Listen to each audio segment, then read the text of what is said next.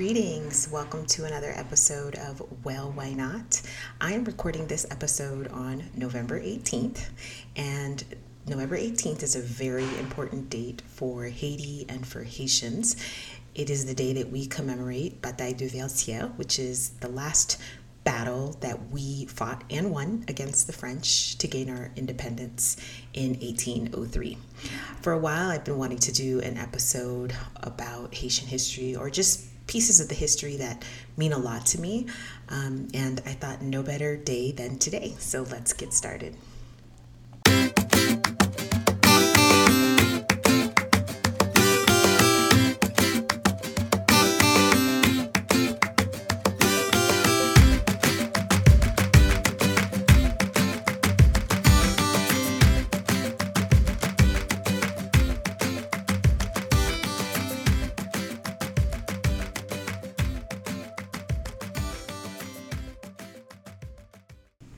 I first want to talk about my recent visit in back in August.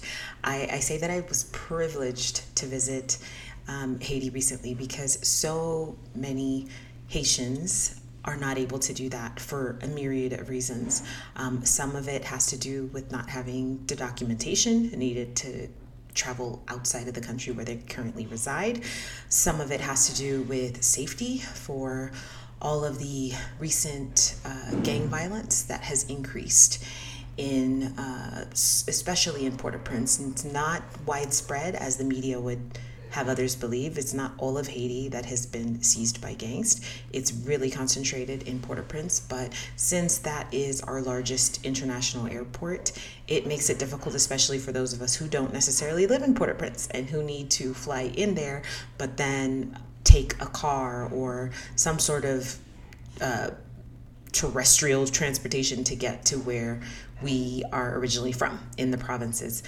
So again, I had the privilege um, to to make the trip back in August, and before I went, I was very cautious about who I shared that with, just because I knew that there would be many people who would want to discourage me, who who would be fearful for me, and I think at that point, well, not in August, but months prior, I reached a point where my I I I recognize that my work takes me to places that aren't considered safe, places that you know the the US Department of State says do not travel to and I go willingly I go um, I go you know with no with no trepidation really. I don't I don't hesitate to make those trips.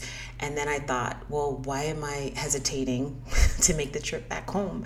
And it's interesting because I find that because where I travel for work um, Haitians don't necessarily know a lot about those places and they're not um, they're not you know watching the news and and seeing them show up as you would see haiti show up so they never at least my immediate family has never um, shared any any fear for me visiting those places even though they are far more dangerous than haiti um, and i just you know I just came to a moment of, you know, I'm going to make the trip. It's what my heart is telling me to do.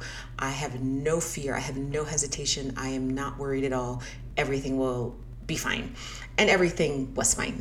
I was, again, very fortunate. I know that's not the case for everyone. I know there are people who who make the trip and unfortunately get stuck in Port-au-Prince and can't get to the provinces, or um, they get to the provinces and then they have a hard time getting back to Port-au-Prince to fly um, fly out. But everything went really well for me, and I I just I accredit it to putting out good energy and and because I believe in energy. I believe you put out good energy you'll receive good energy you you know surround yourself with people who only see the positive and who are optimistic about life and and it'll eventually become second nature to you as well but if of course if you're surrounding yourself with people who will point out every potential danger or fear or and you know point out everything that can go wrong then you will eventually start to believe that as well. So um, i did share uh, soon after my trip uh, this air this picture that i took um, up above in the mountains which was the road i had to take in order to get to my town of jacmel and it was beautiful. You saw the coastline you saw the port you saw just you know this it, it what looked to be just a quiet city below. Mm-hmm. And i know we know that it's not quiet but it's just a contrast. It's such a contrast to have those those images and those experiences really because being up there it wasn't just beautiful to look at but i just felt this sense of serenity a sense of peace even though i wasn't home yet. And then of course when i got home i mean my town it's i hadn't been back since 2019 and it's changed i wouldn't say all for the better but um, again i had those moments you know just going to to the to visit the places that I usually go visit, to go to the beach, um, to go to the cemetery, as is something that is so traditional for us, um, to just go see uh, friends, family that I haven't seen um, for a few years, and to be in those spaces again, it just felt peaceful. So, I I just I'm always holding those two um, those two emotions of knowing that I am again very fortunate, very blessed to experience peace and and and serenity at home and that's not the case for many. That's not the case for even those who are living there now. Um, and and it's hard. It's hard to to know that i have that privilege and i can't share it necessarily it's not something it's it's almost like it's not mine to give it's i'm not able to you know just hand over my piece or hand over um, what i feel about being in Haiti and how I'm able to enjoy it. I can't share that, unfortunately, um, so easily. But um, now to the historical events that I, I always feel these these um, these events sort of when I learned about them they they they brought about this sense of pride. All you know, just knowing about how Haiti became independent, you know, first black nation to become independent, and all of that, of course, brings pride. But there are so many. Obviously, it wasn't just an overnight thing. It was a long process. Started in 1792, and we fought for a long time till we got to to 1804. Obviously, and and there was a lot that went into it. There were a lot of, obviously, a lot of people who lost their lives for it. Um, there were a lot of battles lost, but of course, the war was won. And I just think that there that our history is is so rich and so interesting. Um, so I wanted to pick out a few of the events that always stick out to me. And if people ask me about Haitian history, I, I I always want to share it. I want to I want to let people know this these um, these interesting facts. So the first interesting fact that I like to share is that not only was Haiti the first Black republic, uh, it was also the first country in the Western Hemisphere to abolish slavery, and I think we we assume that, and you know we take it for granted because it was a Black republic, but not all Black and Brown countries that uh, who were that were able to gain independence afterwards necessarily did that. Um, as a matter of fact, and this is my interesting fact number two, uh, part of Haiti's um, requirements when other countries or other communities at the time because they weren't necessarily countries asked for support in in gaining their independence as well was for them to also abolish slavery. So, in the case of La Gran Colombia, which is present day Panama, Venezuela, Colombia, and Ecuador, when when Simon Bolivar reached out and said, you know, we would like your help in fighting against the Spanish, uh, said, okay, but you have to free the slaves. And although the promise was agreed, or there was the agreement, and um, that was an understanding. It didn't necessarily happen for what a myriad of reasons. But this is actually something that uh, occurred with other countries as well. I know that at some point Mexico also reached out when they were fighting against the Spanish. And it was the same requirement. If you would like Haiti's support in in trying to fight against, you know, European powers or the colonizers, then you must abolish slavery. And I just think that that that speaks to the forethought of of um, of the the revolutionary army of the people who led um, our, our independence movement because easily it could have been just about them. It could have been about just, you know, we want this for us, but we don't necessarily have to force it on anybody else. And I think in some cases, it's it's normal and it's actually respectable to allow other countries to determine their fate. But it was recognized even back then that no, freedom is a universal right. That just, you know, just as we fought for it, everyone, especially everyone who looks like us and who has been forced into um, slavery, should have the opportunity to for freedom to live freely. And it's just it, again i just think back to that time when there was no social media when there was no you know news channels or anything like that and how how people got information. It was very insular you know they the information that they had was pretty much amongst themselves. To get a letter somewhere to another country it took months if it ever arrived. So again it's just a lot of forethought and i see that there was this this genuine belief that we all deserve to be free. Another interesting fact, and, and this one's a little bit more controversial, but I I have come to embrace all facets of our culture, even the facets that I think, oh, I wish we could improve on, but it's still part of us. It's still part of me. And um, it's the fact that voodoo played such a big role in in all of our battles and especially the um, bataille de Vertières and it's it's very well known and you know the Christians have have been very critical of that. However it is so it's it's part of our DNA I believe and not in a negative way. Um, just like I believe any religion could be used for for bad things. Um, I know that voodoo tends to get that that reputation. People only see it as that, as oh, this is this is a practice that is used to do harm, and that's not true. Um, again, it was a very integral part of the independence movement, and we we gained independence, didn't we? So, um, and I think another um, interesting part of our culture that people don't realize when they're giving statistics about our religion and the religious makeup of Haiti. And they'll say, well, it's a, you know, Catholicism makes up about 70, 80% of the population. And, um, and then, you know, Protestants and, and other denominations, you know, come after that. But there's, there's a, there's a joke that um, e- even with those statistics, 110% of Haitians practice voodoo or believe in it. And I know a lot of Haitians would say, no, no, no, that's not true. I have, I have not. I've only seen a voodoo ceremony on TV. I've never participated in one in person, but I, I believe it after speaking to to a lot of Haitians because even if they are not a practicing voodooism, they still have these beliefs because they they become part of our culture. They become part of our culture beliefs, and they are you know certain fears or certain assumptions about things. Like I I have a I have a really good example, and I've, I've touched on it on, on previous episodes. One of the reasons why Haitian parents are so against their children spending the night at other people's homes is that there is a belief that if somebody pulls a hair out of the middle of your head, like the middle of your scalp, that they are essentially taking your your spirit. And of course, how, how can that happen? How can somebody do that? The easiest way for somebody to do that is if you're spending the night or if you're sleeping.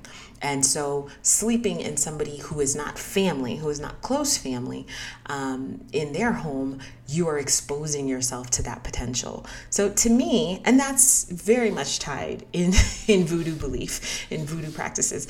And so, I think even when you're you could be speaking to a catholic you could be speaking to a protestant and they will have that belief so to me again this is not it's it's beyond just a religion it is of it's it's sprinkled throughout our culture and the way that we move through life. Um, even when we leave the island, that was another thing I remember hearing when I was little that there was this belief that um, spirits that because in in voodoo practice you know spirits are used for a lot of things um, whether it's to heal somebody, whether it's to um, find things out. It is of it's the central part of everything that gets done, whether in a ceremony or or how it's practiced. And I, you know, uh, there was this, there's there is a belief, or at least there was, that spirits can't cross oceans. So once you left Haiti, supposedly, there was this sense of um, protection like oh well whatever somebody is doing in haiti even if they're trying to do some do me harm using spirits the spirit can't cross an ocean so i'll be fine i think over the past 20 to 30 years though um, a lot of haitian communities have started to practice voodoo where they live in the diaspora as well so I, i've started to think did that did that belief change or is it more so that they feel that they are conjuring the spirits where they are? So the spirit doesn't technically have to cross waters. Like they, i think before too there was this idea that voodoo only came out of haiti. And again i think because it's such an integral part of who we are part of our dna that i think eventually the realization came that no, wherever we are, just like with any religion, you know, you don't need to be in a certain geographical location to worship, um, or to to um, observe traditions, or to hold a specific ceremony. You need certain items, and I think I do believe that there are certain items that people prefer to get from Haiti. Um, for for for voodoo ceremonies but i think overall there's this feeling that oh we can we can worship we can we can conjure anywhere we go. And i i i'm using the word conjure it's probably incorrect. Um, i just know because this in speaking to spirits and um, bringing about spirits maybe that's the better better term to use is a big part of of the voodoo practice. So i actually um, want would love to study more about it. I've studied it here and there, have a general knowledge of it, but again, I I am I really believe it and I'm sure that there are Haitians who will disagree with me and will say that nope, they have nothing to do with it. They were not raised um, practicing and no, and they and they and, and there is this feeling that it's a bad thing as well. Um, but I also have seen that with different um, with music for instance you know we have a very traditional music called racine that for a long time was considered and, and it was also tied to voodoo ceremonies and the sounds and the you know the instruments that were used in ceremonies. It kind of came out of that. So of course it, just as we were taught that voodoo is a bad thing, you know, anything born of it is also bad. But now, I mean, Racine music is international, is internationally recognized. Um, there are so many other cultures that appreciate that, appreciate the sounds of it. You can hear it's similar as well to to certain music um, from from the South, from from like Louisiana. So, you know, we've come to this place of embracing more about our culture and realizing and, and kind of questioning why were why were we told it was bad?